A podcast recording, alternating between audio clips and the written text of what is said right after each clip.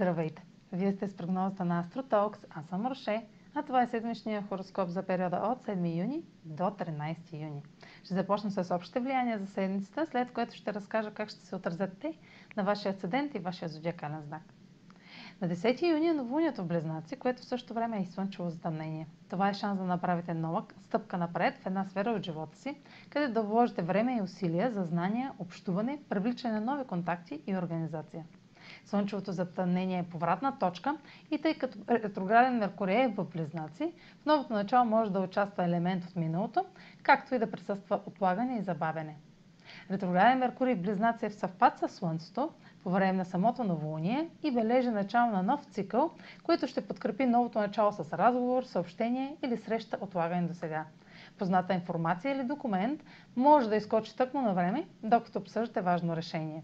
Предложенията ще ви звучат объркващо, ако сте пренебрегвали фактите до сега. Новините ще ви върнат към забравена тема, която е дошло време да изговорите и може да изиграе важна роля в стартирането на вашите начинания. Тази и другата седмица са под влиянието на Сатурн в Водолей в квадрат с Оран в Талец. Сатурн е ретрограден, което сочи ревизия на свършеното до сега, равносметка кое действа и кое не и добавяне на допълнителни усилия за материализиране на целите. Решенията взети сега ще са спешни, неотложни и притискащи. Сатурн в квадрата с Оран ще създаде сблъсък между вашата убеденост и решимост какво е редно да се направи и вашата иновативност какво трябва да се промени, за да се постигне целта. А сега чуете как ще се отразят тези влияния на вашия асцендент и вашия зодиакален знак. Седмична прогноза за асцендент Лъв и за зодия Лъв. Новолунието в Близнаци попада в социалния сектор и насочва фокуса ви към всички отношения с приятели, групи или новите запознанства. Може да стартирате социална група с участието на партньор, която сте отлагали до сега и включва нови решения или изразяване на вашия обществен имидж.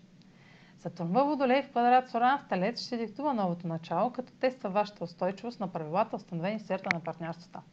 Това е криза на условията в отношенията с друг, предизвикани от радикални промени. Партньор или конкурент може да има някои строги условия, не подлежащи на договаряне, които са в противоречие с промените в кариерата или професионалния ви имидж. Това може да се даде сблъсък между техния авторитет и вашата иновативност или между вашата отговорност към тях и желанието за бъдеща свобода. Помислете как се развива настоящият ангажимент и къде сте готови да направите компромис или пък не. Това влияние ще продължи до декември 2021, така че му обърнете внимание сега. Това е за тази седмица. Може да последвате канала ми в YouTube, за да не пропускате видеята, които правя, както да ме слушате в Spotify, в Instagram, в Facebook, а за онлайн консултации с мен може да посетите сайта astrotalks.online, където ще намерите услугите, които предлагам, както и контакти за връзка с мен. Чао! Успешен ден!